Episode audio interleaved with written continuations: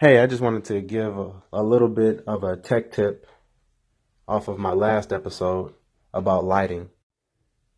If you notice on your phone, you'll have a filter in the display settings called the blue light filter.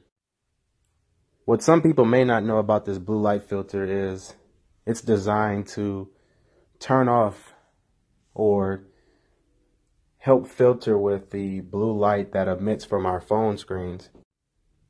Why is this important? Well, blue light, which is a similar light to that which comes from sunlight, can be harmful to us, especially when we're trying to get some sleep.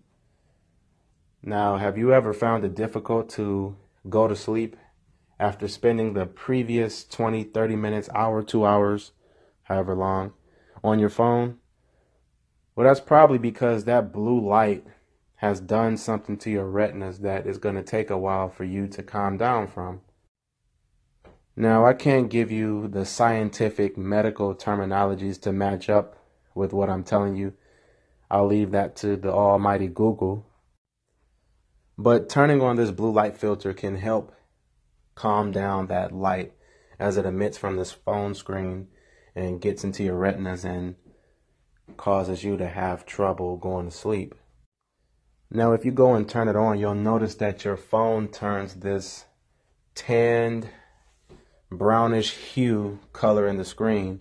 And that's because the phone is actually sort of just pulling the shades down on your phone if you want to use a metaphor for it. It's actually a pretty good feature. And if you're somebody who stays on the phone like I do all day long, you might want to consider keeping it on now, as far as how this affects the battery, I'm sure that, like everything else you could do on your phone, it has some effect on the battery. But look at it this way you're putting a lot of your attention on this device, and you need a little bit of help. And turning on this filter might help you not take the brunt of the lighting on it so bad. So, something to try in the near future. If you feel like you're going to be on the phone right before you go to sleep, whether it's work or whether you're having an important conversation or whether you're watching something on YouTube or Facebook or Instagram or Snapchat, try turning on this filter just to help alleviate some of that blue light that's going to get into your eyes and prevent you from going to sleep. Remember, I'm not a doctor, so I can't tell you what to do nor tell you the huge medical benefits that it will bring you. But I do know it's something that helped me, and I just wanted to pass that on to you. So, in short, remember to turn on that blue filter on your phone. At least try it and see how it affects the way that the lighting gets into your eyes and how it affects your sleep right before you drift off,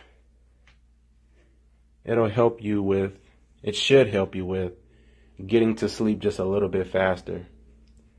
I heard that we should probably separate ourselves from the phone at least 30 minutes before we go to sleep. And that's a reasonable time. But in today's age, we normally don't do that. And if we separate ourselves from the phone, we're watching TV or we're on the tablet or we're doing something where we're looking at the screen. So I guess that's like a tip and a half. One being turn on this blue light filter on your phone if you think you're going to need to use it before bedtime. And number two, try not to be on the phone at least 30 minutes before you go to sleep. Now, if you really want to calm down from it, you could do what I do, which is separate yourself from the phone an hour before. Now, if you have a Bluetooth like I do, I know a lot of you see me in pictures and snaps with my Bluetooth on. Then you could have a phone conversation and have your phone somewhere else. But just try to use these two tips to help you get some sleep as you separate yourself from this phone for a much needed rest. As always, stay well, be well, prioritize oxygen.